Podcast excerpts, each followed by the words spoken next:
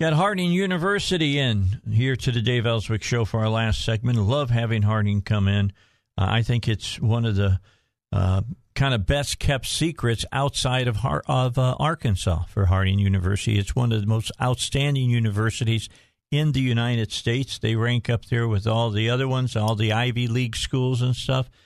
Be better if they went to Harding. They'd come out with a, a lot clearer vision of what this country needs. But Andrew Baker is joining us here on the Dave Elswick Show. And Andrew, welcome to the show. And let's talk about what Harding does with the community. Well, thanks uh, for the chance to be here. So, Harding, uh, as you've said, we've been in Searcy a long time. Uh, How but, many years? Uh, well, Harding started in 1924 in Morrilton. Yeah, so it's been around. Been around a while and then made the move to Searcy. Uh, and we've been there, but in the last couple of years, just asking some questions. Uh, what does it look like in the context that we are to be a better neighbor?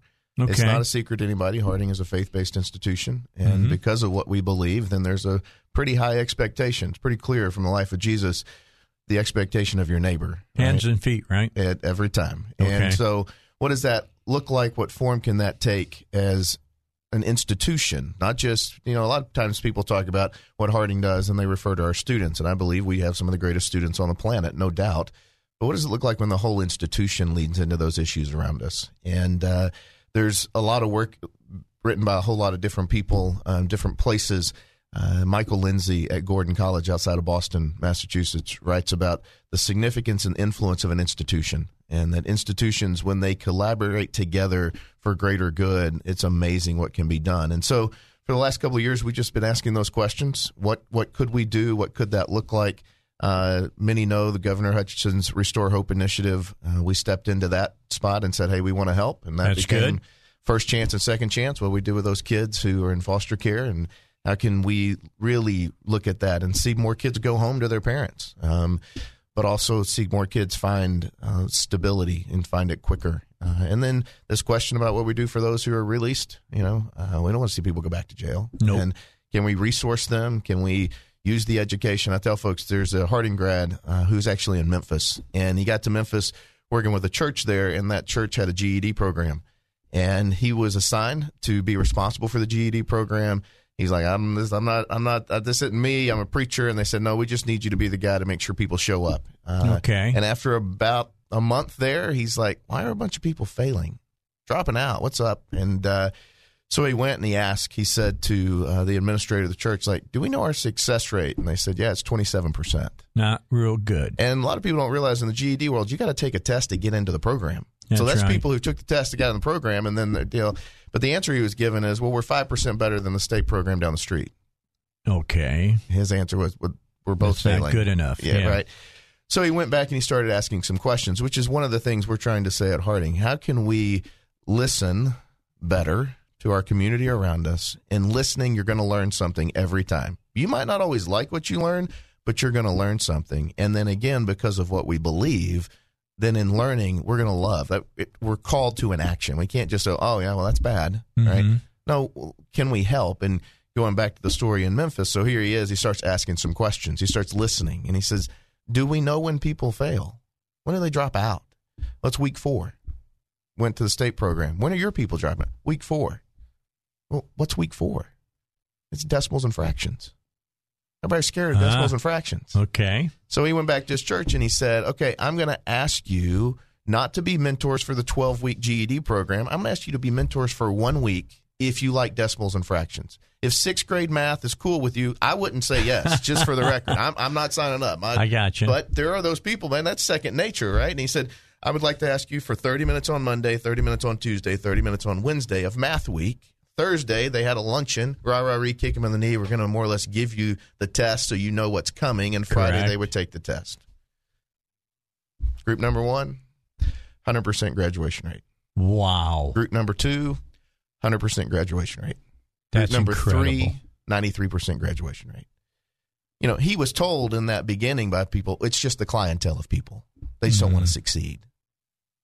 Yeah. No have we put the things in place so that success might be possible? Well, we came and learned that we had a pretty bad rate in White County, Arkansas, frankly. And we started asking questions. When are people dropping out? Week four.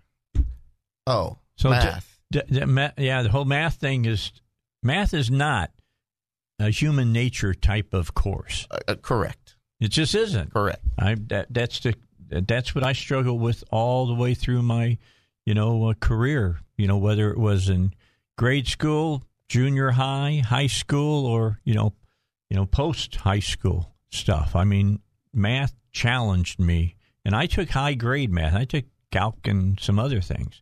I'm just telling you, it was rough. Every, that's where I spent all my time studying. Well, and you look at our campus, we got a campus full of people that love math. They're in the building next door to me. It's not me. I'm not signing up to do the math, right? But they're they're next door, and to say to them, "Hey, can I introduce you to a mom who's trying to get her GED, who's killing it, working as hard as she can?" I mean, guess what's the holdup? Math. Mm-hmm. You know, and she's and we walked with a specific mom, you know, through that, and to watch a college student who engaged with that mom did the tutoring. Man, we had the celebration of celebration when she passed the math section. I bet. And and now she thinks she can do a whole lot else, and I think she can, and I think we're going to see her um, take the ne- next steps educationally because she's more than able. But she was living educationally what I refer to as a resource desert. You know, we like to say you got to teach a man to fish, and I always kind of chuckle. That's great. That is a beautiful idea if they have the resources to fish. Yeah. But when you live Yeah. in a resource desert, we just wasted both of our times. Um, so trying as an institution at Harding to say, how can we resource with the re- we we have a lot of resources and we have a lot of really great resources and I would say the greatest resource we have is our people, um, from our students to our faculty to our staff.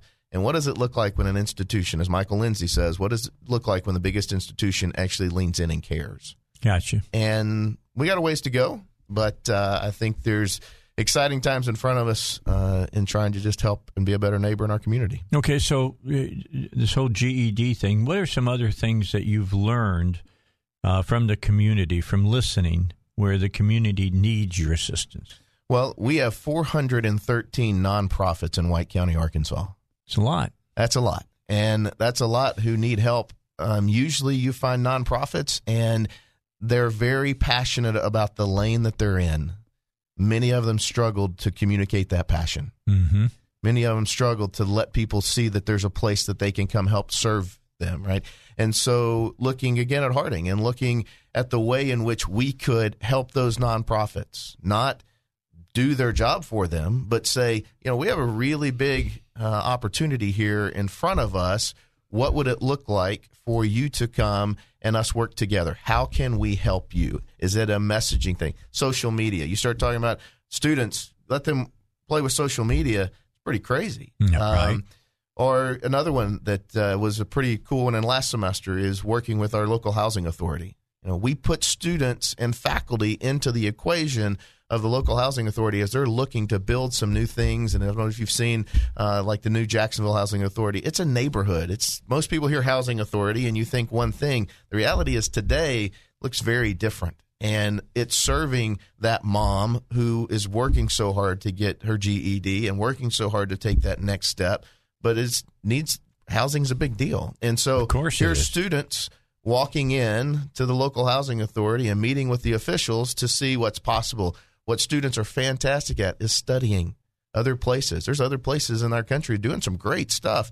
Let's go learn from that. Uh, and so, students' engagement. We have uh, Sparrow's Promise in Searcy, which is what used to be Searcy Children's Home. The way they're serving our community, uh, one of the things they completely remodeled their facility so they could be a family visit center uh, in partnership with DCFS, which has been a great door open in so many different ways. Well, it was a student group led by Professor Amy Cox who completely did the remodel of that facility based on knowledge and information from a lot of different places in interior design. So you can walk through there today. It's a completely different place. Well, that was students using their academic field for the greater good. And now those students can graduate and go anywhere in the country and point back and say, you know, I was a part of that in a community.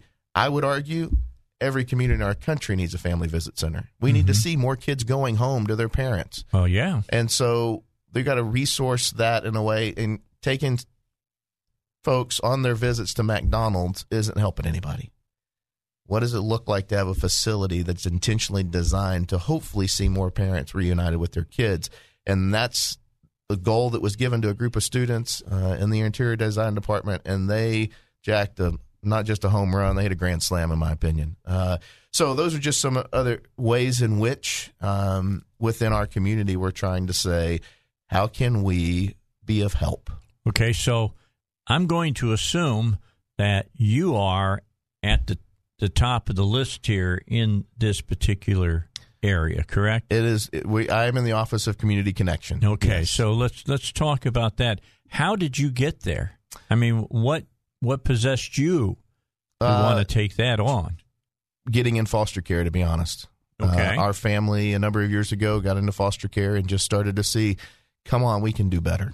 Uh, and I tell folks I was actually in a meeting where the governor was there, and I heard him come in, and he does what a governor does, and he gave his speech, and then he left, and a room full of people who were trying to figure out a problem and who acknowledged that in Arkansas we had some real issues. Okay, so we do. Um, so how walked, do we address those well, issues? Exactly. Well, and I walked out of the room frustrated, and my frustration was I had just sat through a meeting where everybody said that anybody could do all the good things that nobody did. Right? Nobody's pointing fingers. We were just right. I'm like, okay, we just acknowledge we have the problems, but what are we going to do? And it was at that moment that I went back to Dr. McLarty, our president at Harding, and I said, I think we could have some interns this summer, uh, and there'll be Harding interns working with the Restore Hope initiative that the governor had put together, led by Paul Chapman. I think we work with Paul and put some students into this and really say, hey, what what can be done? And do the research so that group of people comes back together. We can put some information in front of them say all right let's talk about doing this. You're talking about putting skin in the game. Let's put skin and we did. And the students were unbelievable. And that kind of started us um, in this journey in that direction of okay well we've learned one i tell folks one of the biggest moments came we took that group of students the seven interns that summer into the white county detention center and they had some plans and they had Pollyanna eyes about this could happen. And I'll mm-hmm. never forget a prisoner who's probably in his 70s who was very kind but very direct and said, This is all great, but I don't need anything you've said. I need my license back. And they were like, He said, In Arkansas, I don't get my license back until all my fines are paid off and I owe the state $75,000. Whoa. I was like, Wait a minute. You, he said, But they want me to get out of here and get a job, but not have my license till I pay all those fines back. Well, that doesn't work. That, that's kind of bad. How am I going? Uh, I mean, we don't live in a county with the greatest public transportation system. Yeah. How about not a public transportation system? Right. And so here the students were going, what that, what, and then did some homework. It was true at the time. Now that has since legislation has passed and that has changed. And now if you have gotten out and it wasn't a vehicular related um, crime, then you can get your license back. Uh, that's a big deal. Now, again, how did that come about? It came about because some students with some Got faculty involved. showed up and started to listen. And again, when you listen, you learn something. And I'll never forget walking out of the jail that day and the students looking, going, that can't be true. Yeah. Well, well, it was true. And so then they learned the process of how would you change that? Um, and so that that's where it started for myself, and uh, just knowing we have a university led by our president, Dr. McLarty, who has said, "Let's see what it looks like for us to be a better neighbor." All right, Andrew Baker, we appreciate you coming in. As far as uh, you know, parents are concerned, their kids are looking at what university they want to go to. Sounds like a good reason to pick Harding over any other university. We would love to see them. All right. We appreciate you coming in. Thanks so much. Thank and you. thank you for the great work evidently you're doing and that the students at Harding University are doing as well. Appreciate your time. All right. We'll take a break. Uh, Robert Steinbuch is going to check in with us. They've got a big meeting over at uh, uh, the uh, Bowen School of Law tonight about Second Amendment. I'll tell you about that when we return here on the Dave Elswick Show. It's uh, 10 minutes till 9 here at 101.1 FM, The Answer, home of the Rush Limbaugh Show, and 39 degrees. Three star general Michael J. Flynn, head of the Pentagon Intelligence Agency, knew all the government's dirty secrets. He was one of the most respected generals in the military. Flynn knew what the intel world had been up to, he understood its funding. He ordered the first audit of the use of contractors. This set off alarm bells.